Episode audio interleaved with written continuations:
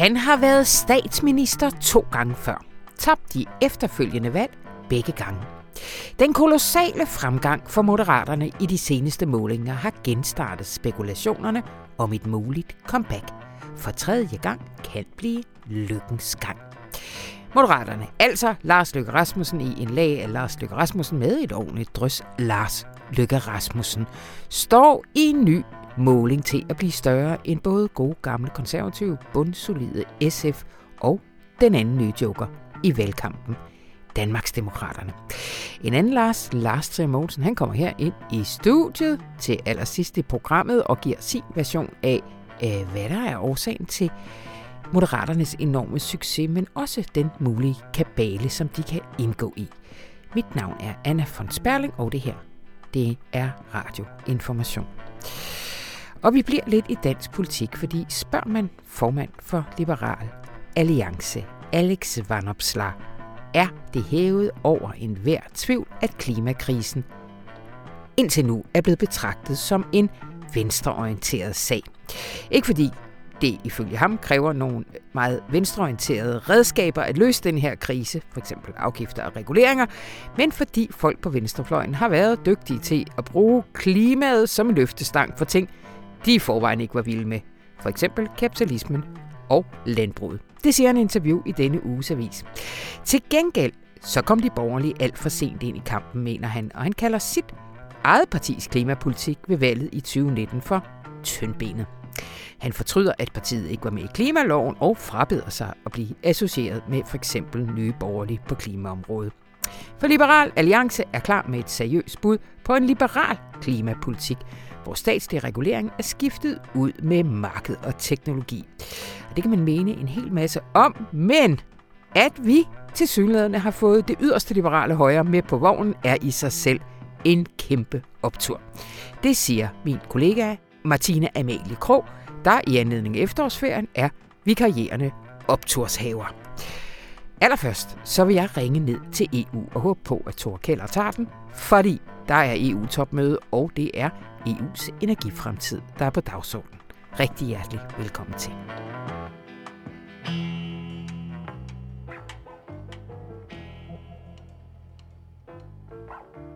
Ligesom vi havde vendet os til, at stort set alt omkring os var påvirket af de galopperende gaspriser, så skal vi til at sadle lidt om i hovederne.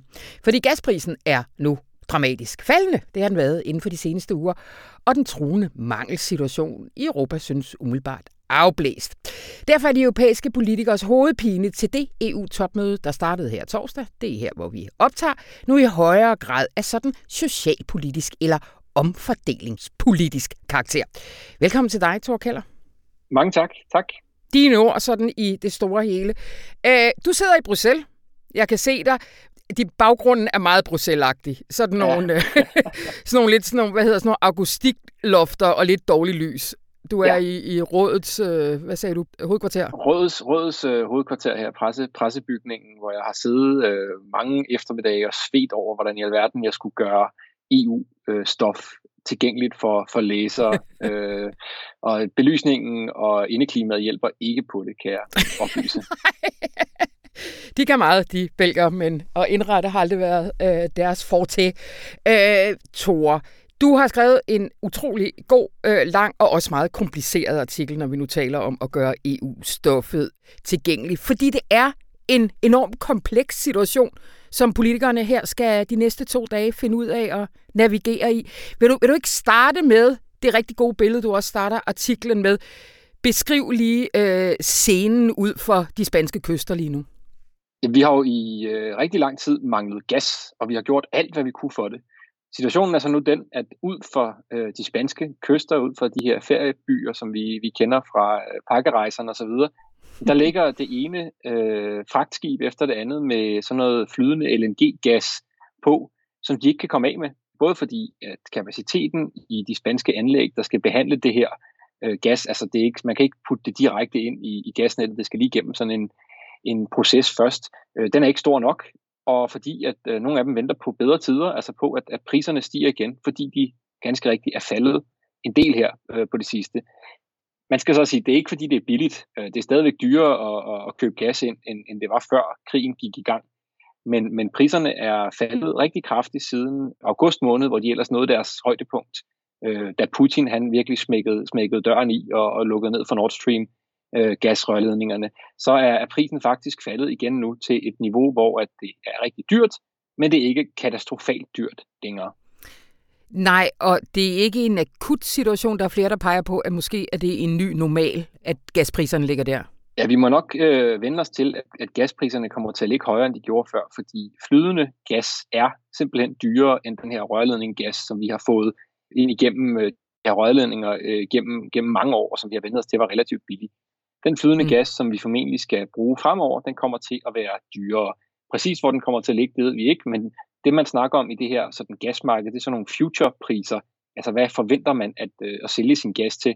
Og den ligger stabilt omkring det niveau, vi er på lige nu, et godt stykke ind i, i næste år. Så det her, det er new normal, hvis man skal sige det på danske banksk øh, omkring det her. ja. øhm, hvad, hvad betyder det så? Jamen det betyder, at, at øh, mange af de diskussioner, vi har haft omkring, skal man indføre et prisloft på gas, altså hvor meget vil vi betale for det, jamen de begynder at blive sådan lidt mere komplekse af, af den her situation her.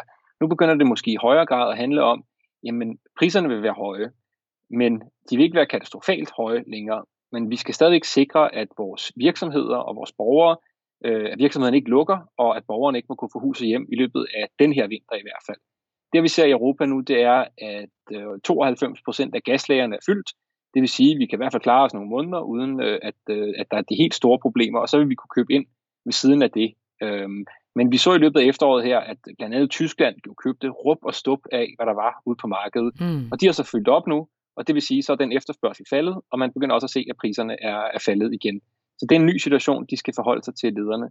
Omvendt så er der så en stor efterspørgsel blandt øh, mange EU-lande for at indføre det her gasprisloft, fordi at øh, stats- og regeringslederne har et kæmpe behov for at vise over for deres borgere, at de gør noget, at de agerer, at de ikke bare sidder på hænderne, mens at folk må gå fra hus og hjem. Ja.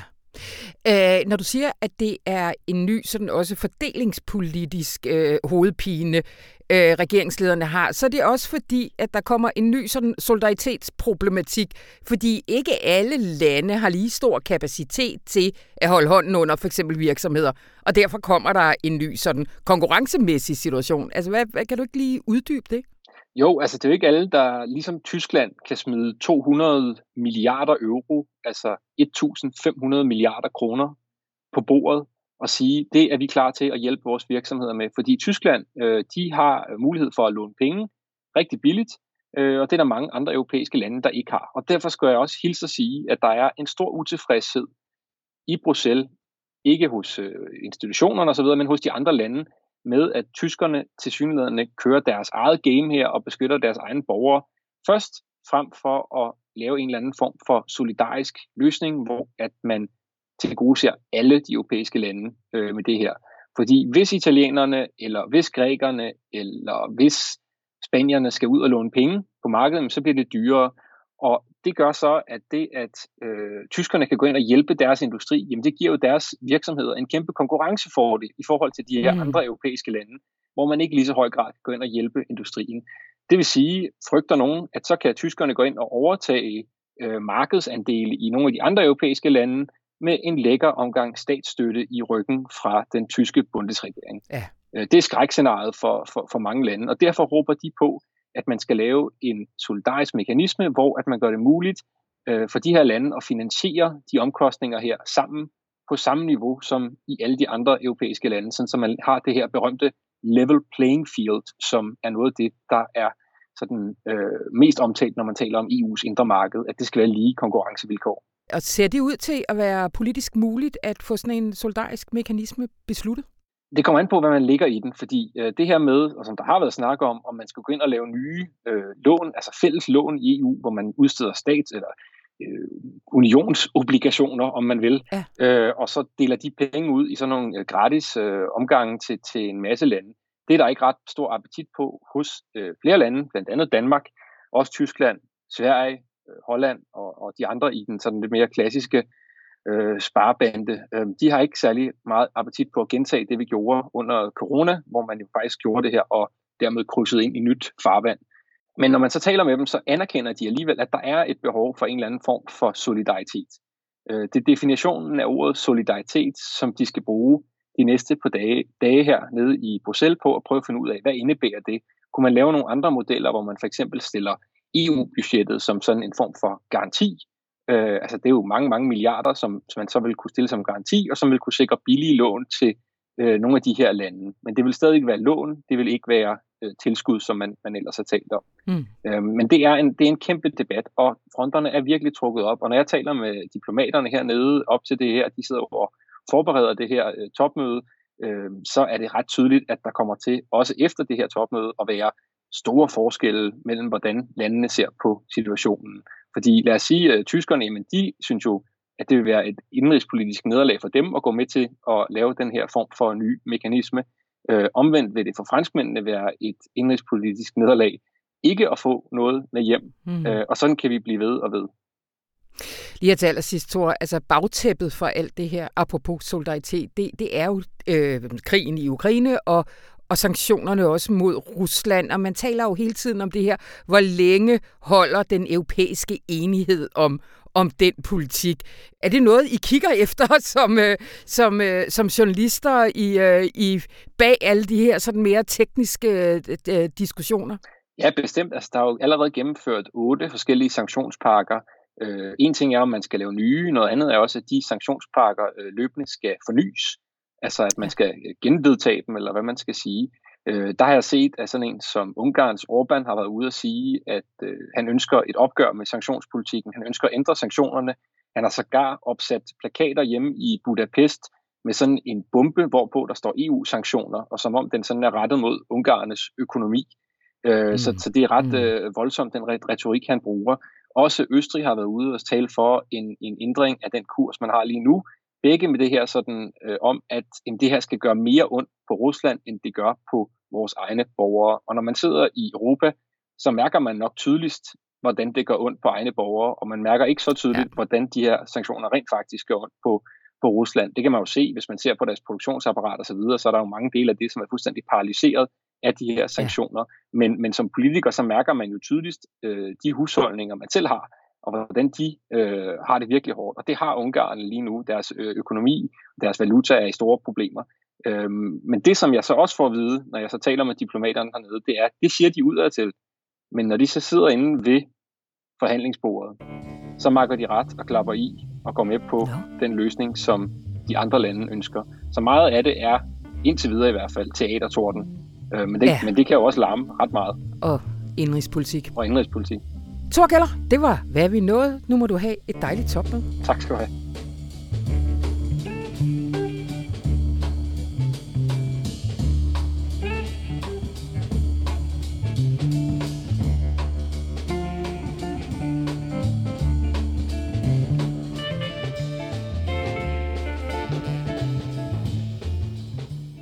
Hej, Martine. Hej. Amalie Krog for at lige få det hele med. Mm-hmm. Det er jo sådan, det efterårsferie. Så chefredaktøren, han er ude at føjte et eller andet sted. Øh, så jeg var sådan rundt på gangene. Er der nogen, der har en optur? Mm-hmm. Fordi vi skulle jo have en... Øh, vi kan jo ikke udkomme uden en optur. Øh, og øh, du meldte dig ikke i første omgang, så det sagt. Nej.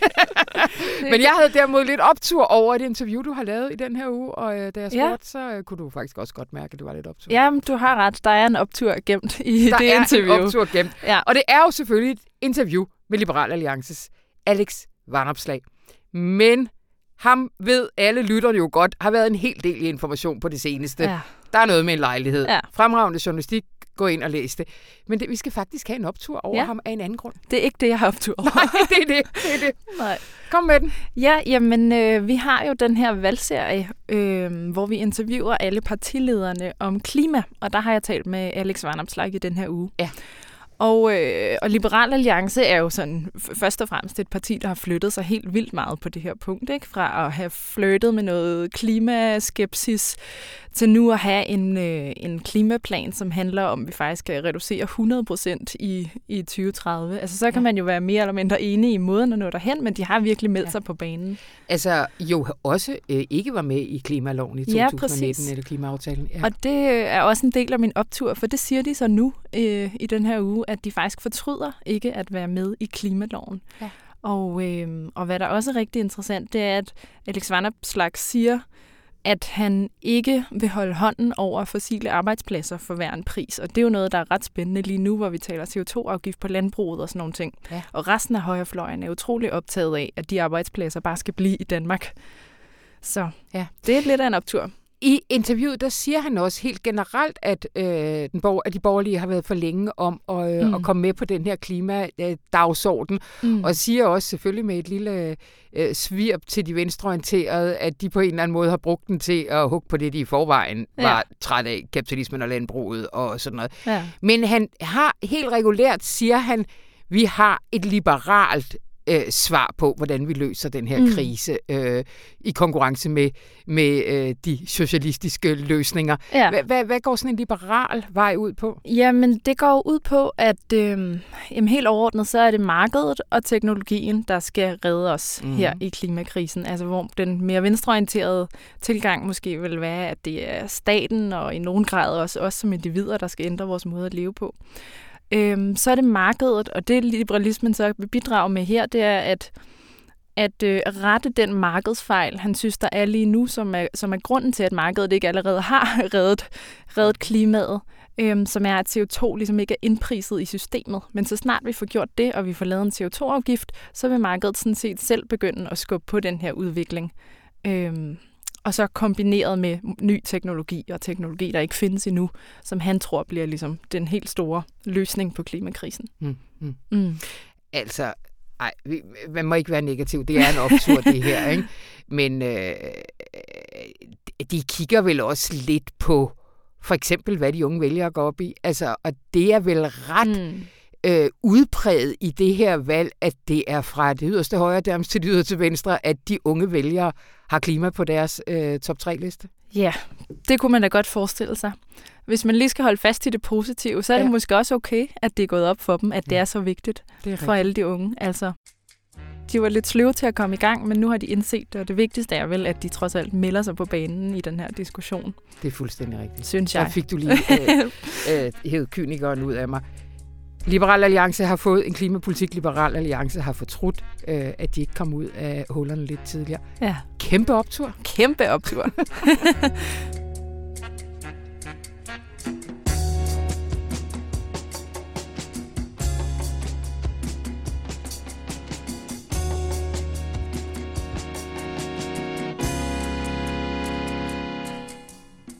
For blot en måned siden lå de under spærregrænsen, og nu viser den seneste meningsmåling fra Voxmeter, som er lavet for Ritzau, at moderaterne mobiliserer hele 9,2 procent af stemmerne. Det, der svarer til 17 mandater i Folketinget. Velkommen til dig, Lars Tremolsen. Tak skal du have. Altså, man får det sådan lidt 17 mandater. Altså, jeg kan umiddelbart i Moderaterne nævne Lars Lykke og to mere. De skal æderrømme ud og øh, skrave sammen. Ja, altså nu, nu har de jo trods alt altså, mere end 17 stående på, på listerne rundt omkring i ja. hele Danmark, men det, var, det er helt rigtigt, at det er virkelig altså, mange, som jeg tror, Lars Løkke knap nok selv har næsten talt med, eller i hvert ja. fald kan huske navnet ja. på, ja. Øh, der i givet fald vil, vil, vil komme ind. Altså 17 mandater 9,2 procent, det må også være altså, det, man lidt kalder en outlier i meningsmålinger. Altså kan man sige, en, der ligesom afviger fra det generelle billede. Det vil undre mig meget, hvis det ender helt derop. Men okay. det er totalt et tegn på, for der er også andre målinger, der, der viser, at han ligger altså væsentligt over 6 procent. Så han ligger altså oppe i et spænd, som er omvæltende. Ja. Øh, Lars, du skriver i en øh, analyse her i torsdagens avis, at der hersker en turbulent stemning af dobbelt déjà vu. Flot sætning. Men hvor, hvor, hvor, hvor er det, det, øh, det, det, der sker lige nu, sender dig hen? Jo, men altså, det, der hvor jeg først ligesom bliver sendt hen, det er i virkeligheden tilbage til 2007, mm-hmm. hvor et meget mærkeligt trækløver af Nasser Carter, Anders Samuelsen og Gitte Seberg sammen stiftede Ny Alliance. Ja. Og de lancerede det også på et, i virkeligheden en parole om, at nok er nok og at yderfløjene, dengang særligt kan man sige i virkeligheden højrefløjen, øh, Dansk Folkeparti, ikke længere skulle have den samme grad indflydelse. Nu skulle man i stedet for søge ind over midten, man skulle lave, som partiet hed, en ny alliance. Mm. Og det budskab om det her midtersamarbejde, som i virkeligheden kom lidt ud af en radikal position, anstændig konservativ. Altså, her skal man tænke, at både Nasser Carter og Anders Samuelsen kom jo fra radikal venstre. Gitte Seberg kom fra det konservative. De sluttede sig sammen i ideen om ligesom at lave et sådan moderat samarbejde hen over midten. Og gennem valgkampen, ja, der scorede de altså tårnhøje meningsmålinger. Mm. Og så ud til, ja, også at komme i Folketinget med noget, der kunne altså minde om, øh, om 17 mandater. På valgdagen, ja, der blev det så øh, noget mindre, også fordi de jo undervejs blev trygtestet. Nasser Carter havde meget svært ved at forklare eksempelvis, hvad Ny Alliances skattepolitik var. Mm. Ikke desto mindre viste Ny Alliances altså, eksplosiv opblomstring under valgkampen i 2007, at der vidderligt er en meget stor gruppe vælgere, som tiltrækkes af det her moderate budskab. Ja. Og vi så det gentaget for lidt over tre år siden, tilbage i 2009, hvor Lars Lykke jo til meget stor overraskelse, ikke mindst for sine øh, partifælder i Venstre, lancerede den her bog, Befrielsens Øjeblik, som igen havde det samme budskab, som egentlig minder lidt om, hvad øh, Ny Alliance i sin tid, og som man jo også nu senere i dag lancerer med Moderaterne, den her idé om, at man skulle øh, lave en det, man i Tyskland kalder große koalition, mm-hmm. altså en øh, sådan pragmatisk, moderat regering hen over midten. Og tilbage i 2009, der må man bare stilfærdigt konstatere, at for det tidspunkt, hvor Lars Løkke dengang som venstreformand lancerede den her idé om midterregering, og frem til valget, ja, der fik han altså løftet Venstre med næsten 6 procentpoint. Venstre lå meget lavt ja. i meningsmålingerne, og det så igen ud til at være et, øh, et populært budskab. Så når jeg har den her stemning af dobbelt déjà vu, så er det altså fordi, det minder mig både om, hvad Ny Alliance gjorde i 2007, og hvad Lars Lykke selv gjorde tilbage i 2009. Så på den måde er der ligesom et mønster i det her, men også et usikkert mønster, forstået på den måde, at i 2007, ja, der gik øh, luften lidt ud af ballonen øh, ja. undervejs, mens det i 2009 for Venstre øh, rent faktisk lykkedes hele vejen frem til selve valgaften. Ja, altså, og når du, når du nu øh, kigger tilbage på, på ny alliance, du siger, de blev trygtestet og ikke kunne forklare deres egen skattepolitik. Altså, men Lykke er vel også blevet trygtestet og har lavet en, et skatteudspil, som ingen forstår og sådan noget. Det virker jo ikke som om, at det gør vælgerne øh, øh, mindre begejstrede for ham? Nej, og der tror jeg, at øh, altså sådan personlig troværdighed, øh, habitus, men også kan man sige, ligesom, altså omdømme og erfaring, ja. altså spiller en meget stor øh, rolle her og, og giver et meget forskelligt udslag. Fordi det, der udstilledes dengang, det var, at altså Carter vidderligt ikke havde særlig godt styr på øh, økonomi,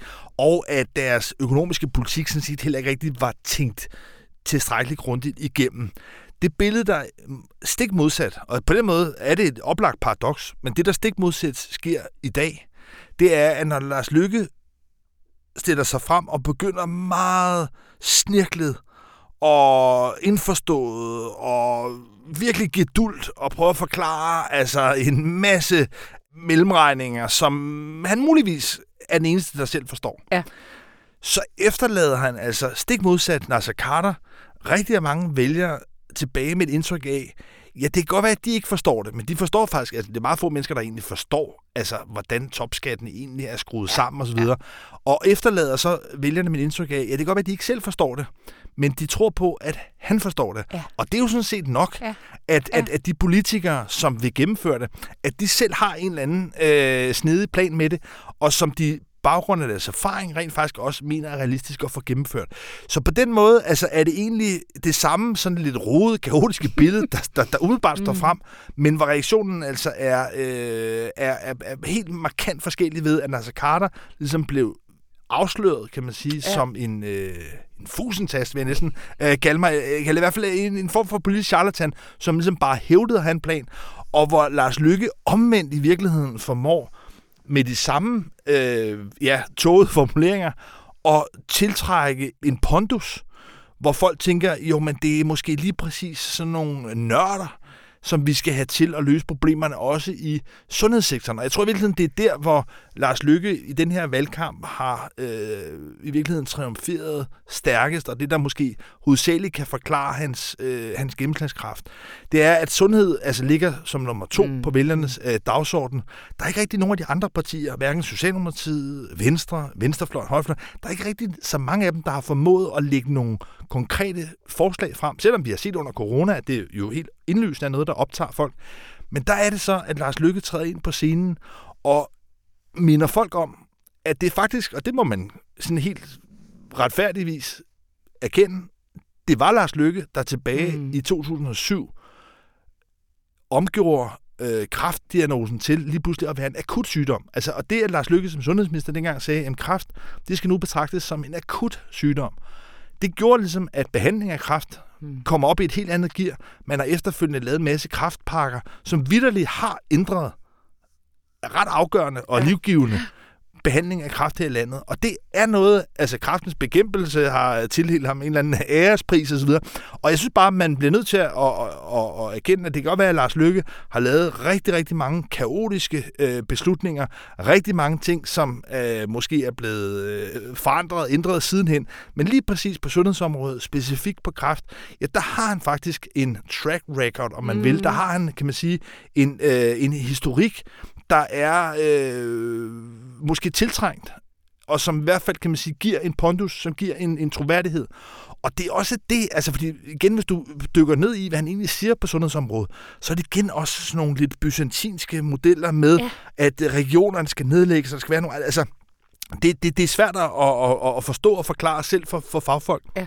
Men igen, fordi han, han så selv på det her område har den her... Øh, den her baggrund, de her, den her resultatliste i virkeligheden med sig, ja, så er det, at folk øh, tilskriver ham en, øh, en kompetence, som vi nok ellers er mange, der øh, lidt havde afskrevet, eller øh, i hvert fald havde set ham måske som en så opportunistisk øh, figur, der ligesom øh, konstant ligesom veksler sine synspunkter for øh, små taktiske triumfer, at man ligesom ville tænke, at han kan ikke komme tilbage til dansk politik. Han kan ikke være en figur, der tiltrækker nu, altså lad os bare moderere den der øh, måling, så bare i hvert fald en 7-8 procent, men altså kæmpe vælgergruppe.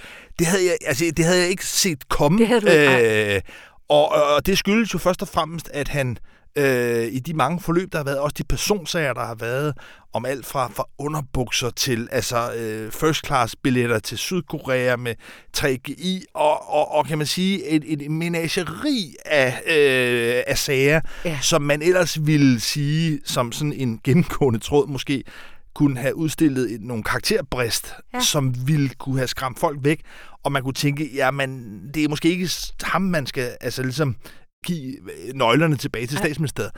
Men ikke desto mindre i det her altså, øh, ja, meget turbulente øh, tidspunkt, vi er på i dansk politik, ja, der er det altså på en eller anden måde, at tingene altså meget gunstigt for ham selv ligesom falder i hak, og hans øh, profil som en, der ligesom tidligere har levet resultater, det gør lige pludselig, at, øh, ja, at der i hvert fald er en tilstrækkelig stor gruppe af troløse og frustrerede vælgere, der tænker, lad os give dem en chance til. Ja, altså, men, men det er sjovt, du nævner de der sager, for jeg sad og talte med min far om det forleden dag, så han sådan, har I alle sammen glemt det? Har medierne også glemt det? Medierne har jo heller ikke taget dem op den her gang. Altså, han virker jo som sådan en, der kommer ind med et relativt clean sheet. Ja, men jeg tror, man skal tænke på det lidt som øh, den her, sådan, det gamle mundhæld om rather the devil you know. Ja. Æh, at, at ja, Lars Lykke har netop en masse karakterbrist med i bagagen, men vi kender dem. De er ja. velbeskrevet. Altså, øh, altså, hvis man skal bruge i, også i de her øh, spio, spionage-tider, sådan et, et begreb derfra, altså om man er afpresningsbar, så må man sige, at det er Lars Lykke faktisk ikke. Fordi det hele, altså alt det beskidte vasketøj har ligesom været virvlet rundt i offentligheden. Og det gør på en eller anden måde, at, øh, at det måske netop giver en ren tavle, at det i hvert fald gør, at man tænker, ja, ja, det kan godt være, at han har sine begrænsninger, men det har de andre også. Han har i hvert fald, kan man sige, bevist, at han øh, kan stå imod de der øh, stormvær og, og, og situationer. Og igen, den her grundappel, som altså brændte igennem i 2007, han selv også fremførte i 2019, og så Mette Frederiksen, det skal man altså huske, så Mette Frederiksen også er gået på valg på. Altså, Mette Frederiksen ønsker, i hvert fald officielt, retorisk, en regering henover midten. Der er ikke nogen tvivl om, at hun selv og alle socialdemokrater vil foretrække en ren socialdemokratisk regering, men, men, men hun har i hvert fald følt sig presset, tvunget mm, til mm. at lancere det her budskab, og det er jo også noget, der har været med til at bygge Lars Lykke op, forstået på den måde, at han lidt på sådan, øh, altså med tilbagevirkende kraft, har få, er blevet genrejst. Fordi mm. det, han gik til valg på i 2019, altså midterregering, det blev dengang, kan man sige, værfet bort. Mette Frederiksen var selv ude ligesom, og afviste det, og næsten sådan hundligt. Men, men med tilbagevirkende kraft er det på en eller anden måde noget, der nu ligesom fremstår måske som noget mere øh, gennemtænkt, noget mere sådan øh, levet livserfaring, som ligesom måske for mange vælgere tænker, jamen før eller siden ender en statsminister med at tænke det, så lad os øh, tro på ham den her gang. Mm. Men, Lars, million dollar question. Altså, er der nogen som helst sandsynlighed for, at det er ham, der bliver statsminister? Ja. Der, det siger du nu? Ja, ja, ja, ja. jeg synes, altså, for det første, det bliver man nødt til at holde fast i, det er, at som mandaterne ser ud til at fordele sig, så kommer han til at kunne blive kongemager. Altså ligesom være yeah. tvunget på vægtskålen, være den, der har de afgørende mandater. Det er ligesom den første betingelse, selvfølgelig, for at han skulle kunne blive statsminister. Men det ser altså ud til, den første betingelse, at kunne blive opfyldt. Det næste er så, at han selvfølgelig også selv skal have agerigheden til at gribe ud efter magten. Altså magten er ikke noget, man får, det er noget, man virkelig skal tilkæmpe sig, også med beskidte knep. Og der må man lige prøve at, at stoppe op og spørge sig selv. Tror man på, at Lars Løkke gerne vil være statsminister igen? Ja. Ja, ikke også? Det tror man på, fordi man kan sige, hvad skulle overhovedet ellers have været motivet mm. til at etablere et nyt parti? hvis det ikke havde været en ikke tilfredsstillet sult på magten. Så, så det næste... Nej, Lars, det der for at lancere sådan en borgerpligt for unge, så de kan komme ud og opgøre det. nej, men, nej, nej, ja, ja, man kan, man, yes, yes. Noget af det kan man sige, øh, tror jeg så set, at, at man kan mene eller ej, men det er klart, at, øh, at for Lars Lykke, han, han, han vil gerne tilbage i statsministeriet. Så det, kan man sige, det næste kan man sige, ret afgørende betingelse, den er også opfyldt. Altså det første, det var, at han skulle have mandaterne, det ser han nødt til at få. Det andet, det er, at han selv skal have agerigheden til i virkeligheden, og vil være statsminister for enhver pris. Det vil sige ligesom at, at give køb på alle øh, principper og ære, moral og så videre, simpelthen bare for at gribe ud efter magten. Det vil jeg sige, det, det er en forudsætning for at blive statsminister. Altså det, ja. det har Mette Frederiksen eksempelvis også. Men, men det har han også i den her situation. Og så kan man sige, at det tredje, og det er der, hvor det bliver mere usikkert, det er, jamen, er der så ligesom tilstrækkeligt mange andre der vil kunne affinde sig med, at Lars Løkke rent faktisk bliver statsminister. Og det er der selvfølgelig i udgangspunktet ikke. I den forstand, at Mette Frederiksen, som også ser ud til ligesom at være formand for det største parti, Socialdemokratiet efter valget, vil ikke afgive magten og statsministerposten til et andet parti. Nej. Og på den anden side går alle de borgerlige partier også til valg på at vil have en, en borgerlig statsminister. Så der er ikke nogen tvivl om, at første valget for ingen andre vil være Lars Lykke. Så, så, så, så i den første dronningerunde, og måske også den anden og den tredje og den fjerde, der er han ikke i spil. Men som han selv siger, jamen hvis han bliver spurgt om det, så han så ja. Mm. Og det er klart, at øh, man kan jo godt se for sig, at vi ender i en situation, hvor Mette Frederiksen ikke rigtig kan blive statsminister. Søren Pape, synes jeg nu, man må skrive helt ud af ligningen, men hvor Jacob Ellemann heller ikke kan blive det. Og landet skal jo ledes, som man siger, og så er der jo andre, der må byde sig til. Og der synes jeg, det var interessant i går, selvom det var sådan lidt presset, at de radikale leder, Sofie Carsten Nielsen, faktisk endte med at sige, at hun kunne godt se sig selv pege på Lars Løkke. Ja. Og nu begynder der alligevel at være noget bevægelse, og igen, det man skal forestille sig, det er, at jeg tror, at processen vil være, at Mette Frederiksen som siden statsminister vil få første bud hvis der ikke er noget klart øh, af flertal, det tror jeg ikke, der vil være efter valget, så vil hun ligesom kunne være den første øh, leder af en dronningerunde. Men hvorfor er der ikke et klart flertal? Det afhænger vel af, ja, om Alternativet kommer ind. Gør jamen det ikke? Det, jo, jo, men altså, jeg, jeg, jeg tror stadigvæk, at sådan det tegner nu, at, at, at, at uh, Lars Løkke og Moderaterne vil stå i midten og have de afgørende mandater. Altså selv hvis der kommer altså, i hvert fald tre nordlandske mandater, selv hvis Alternativet kommer ind, så er jeg ikke sikker på, på, på valgnatten, at Mette Frederiksen kan regne med, at den nuværende flertalskoalition vil være intakt. Men det er klart, at hvis der er det, mm. altså hvis det er sådan, så Mette Frederiksen kan regne med, at med støtte fra Radikale, SF, Enhedslisten, Alternativet og tre nordlandske, hvis der er et flertal, altså der, yeah. eller i hvert fald ikke noget flertal imod hende, ja, så er det klart, så vil hun fortsætte. Og så ja. er det kun et spørgsmål om, kan man sige, hvordan man så danner en regering i det her lidt komplicerede spil. Men så vil hun fortsætte. Men, men det, jeg siger, det er, at som mandaterne trods alt gennemsnitligt vægtet tegner sig, ja. Ja. så vil Lars Lykke have de afgørende mandater. Og der tror jeg, at han vil gøre, som han har gjort så mange gange før, at han ligesom vil købslå. Han vil forsøge ligesom at lave den bedste handel. Og jeg tror, han vil begynde med at afsøge, hvad Mette Frederiksen kan tilbyde. Og når hun vil tilbyde ham udenrigsministerposten. Mm. Hun vil tilbyde ham, at han kan blive kommissær efter Margrethe Vestager øh, næste år igen, øh, og alle mulige andre ting.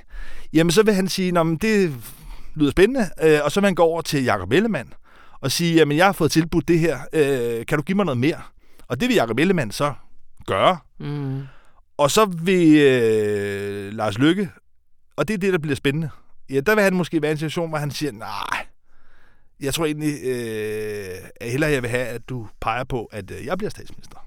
Og så har vi balladen, så kan man sige, så kan det virkelig komme hen i en situation, hvor både Mette Frederiksen og Jakob Ellemann vil på en eller anden måde forsøge ligesom at lokke lykke til at blive statsminister, fordi altså, hvem er det så, han skal være statsminister mm. sammen med? Så jeg synes og hvad bare... så med yderfløjene, fordi både Nye Borgerlige og Danmarksdemokraterne har jo sagt nej indtil videre til lykke. Ikke? Ja, men altså det, man igen skal huske, som er en ret afgørende detalje der, det er, at vi i Danmark har negativ parlamentarisme. Det vil sige, at der skal ikke være flertal for en statsminister. Mm. Der må bare ikke være flertal imod, imod statsminister. Ej. Og, og det er altså noget lettere at bare acceptere, at en eller anden, som man måske er imod, bliver statsminister, hvor man ikke er støtteparti. Man har ikke ligesom sagt, øh, vi støtter det her øh, regeringsprojekt. Man har bare sagt, på at høre, vi er sådan set i opposition. Ja. Nu må I se, hvor langt I, I, I kan nå. Men det vil bare altså gøre, at i en situation, hvor alternativet, for eksempel for nye borgerlige, vil være, at Mette Frederiksen fortsatte, ja, der vil de jo, når det kommer til stykket, hellere have Lars Lykke. Ja. Så på den måde tror jeg ikke, man skal se altså, den teatertorden, der er for, de, øh, for, for højrefløjen, som noget, der egentlig reelt vil true Lars Lykke. Men det er klart, at der er mange ting, der skal falde i hak, for at Lars Lykke lige pludselig er tilbage. Jeg siger bare, at dynamikken i det, forudsætningerne i forhold til hans egen agerighed osv., jamen de er til stede, og, øh, og i en situation, hvor Mette Frederiksen vil få svært ved at denne regering, ja, der tror jeg bare ret hurtigt, at han kan få manøvreret sig ind i en position, hvor, øh, hvor det er ham, der sådan set altså, kan afgøre det. Og så afhænger det af, om han, når det kommer til stykket, helst vil være øh, statsminister, eller udenrigsminister, eller finansminister, mm, eller mm, kommissær, mm, eller hvad det er. Mm. Men, men jeg synes bare, som det tegner lige nu, der er det øh, lykke, der på mange måder øh, svinger takstokken, og det er simpelthen for mig helt syret at vi er nået dertil. Ja. Uh, han har været statsminister i to omgange uh, før, men ligesom at komme tilbage en, en tredje gang, det vil ryste, kan man sige, altså hele uh, den måde, vi konventionelt tænker uh, dansk politik på. Lige her før jeg slipper dig ud i den vilde valgkamp derude igen, Lars, altså vi må jo lige vende det fuldstændig ikoniske øjeblik i efterårssolen her med, med de to borgerlige statsministerkandidater. Altså den kollaps for åben skærm øh, i skarp sol, vi så der. Altså i hvor høj grad er det et vendepunkt i, i, den, her, øh, i den her valgkamp, og øh, i hvor høj grad har det øget lykkes øh, chancer for at få de famøse nøgler. Ja, men altså, det er jo en kombination af mange ting, der spiller sammen for Lars Lykke lige nu. Ja. Og der er ikke nogen tvivl om, at Søren Papes kollaps har været Lars Lykkes mulighed. Der er rigtig mange af de vælgere, som oprindeligt forlod Venstre, dengang han også selv gik ud, og Inger Støjberg gik ud, og hele Venstre kollapsede, som har været søgt over til konservativ, som nu ser ud til ligesom, at, at rykke tilbage til Lykke. Så det er klart, at Søren Papes kollaps har løftet, altså næsten som sådan en vippe på et legeplads, altså, yeah. øh, har løftet øh, Lars Lykke op. Men jeg tror også, den dynamik, vi kommer til at se videre frem, hvor jeg tror ikke, at Jakob Ellemann længere har tænkt sig at øh, den makkerpar på samme måde med Ej. Søren Pape. Så kan man sige, det er klart, at den splittelse, der vil komme der, jamen det vil også være noget, øh, Lars Lykke kan profitere af. Men det, jeg totalt synes, altså en ting var, at vi havde de her to øh, Dupont og Dupont-skikkelser, ja. der stod ligesom og missede med øjnene, øh, men jeg synes alligevel, at, at, at, at den sidste sekvens i det, jeg ved ikke, om du blev hængende efter, altså så fik de spørgsmål fra, fra pressen, som udartede fuldstændig katastrofalt for Søren Pape, hvor han blev konfronteret med nogle af de andre øh, spionskandaler, der er ikke mindst den sag om øh, Ahmed Samsam, som han nok øh, selv har haft ansvaret for som justitsminister. Men da det hele som så var, var, var, var forløst, og man tænkte, okay, altså nu må de ligesom få en pause, så rullede der en livvogn forbi i baggrunden. Æh, altså, det er måske et meget godt billede på, hvor, ja. øh, hvor den øh, borgerlige valgkamp er på vej hen. Men så er det, og det er bare det, man skal være opmærksom på, det er, at det borgerlige kollaps er altså ikke noget, der sådan afgørende har øh, løftet øh, rød blok. Det er klart, at øh, rød-grøn blok står samlet set ret gunstigt, men det er altså en situation, hvor det er Lars Lykke, der primært, kan man sige, ligesom, ja. har kunnet øh, profitere af de øh, problemer, som Salson Paper har. Ja. Det var vi noget. Tusind tak, Lars Trimonsen. Selv tak. Og det var alt, hvad vi havde valgt fra denne uges aviser. Mit navn det er Anna von Sperling, og det her program det var klippet og redigeret af Anne Pilegaard Petersen. Jeg håber, du har haft en dejlig efterårsferie, fordi nu er det slut. Hej hej.